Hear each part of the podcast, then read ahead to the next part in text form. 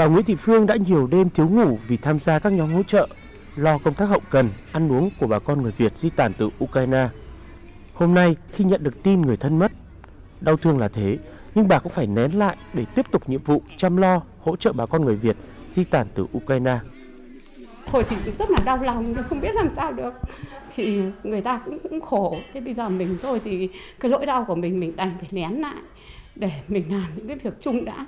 Vì bây giờ người ta ở ngoài thì trời mưa tuyết lúc bây giờ rất là lạnh. Thế về nấu cơm xong rồi mang lên, xong rồi sắp xếp cho người ta chỗ ăn chỗ ở. Xong rồi là mình mới đi về. Từ khi có chiến sự ở Ukraine, bà Phương cũng như nhiều bà con trong cộng đồng đã chủ động tự phân công nhiệm vụ, thực hiện các hoạt động hỗ trợ giúp đỡ bà con.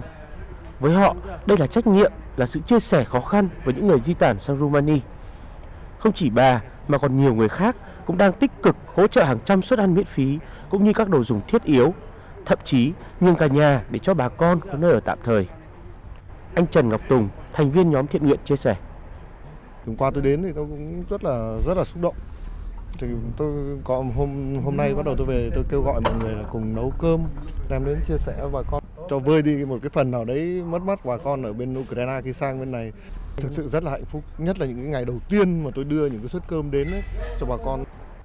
Anh Nguyễn Tuấn Anh sau nhiều ngày di chuyển trên hành trình sơ tán từ Ukraine sang Romania, được sự hỗ trợ tích cực từ bà con cộng đồng cũng như các cơ quan đoàn thể ở Romania cũng đã làm cho anh vơi bớt đi phần nào những khó khăn vất vả.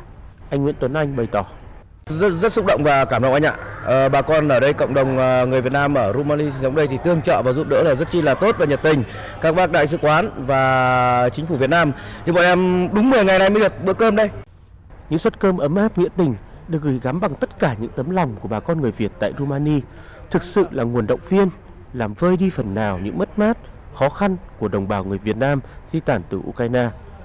Những giá trị thiêng liêng cao đẹp đó đã và đang tiếp tục được cộng hưởng, lan tỏa trong cộng đồng và thắp lên những ngọn lửa thương yêu đối với bà con người Việt từ Ukraine.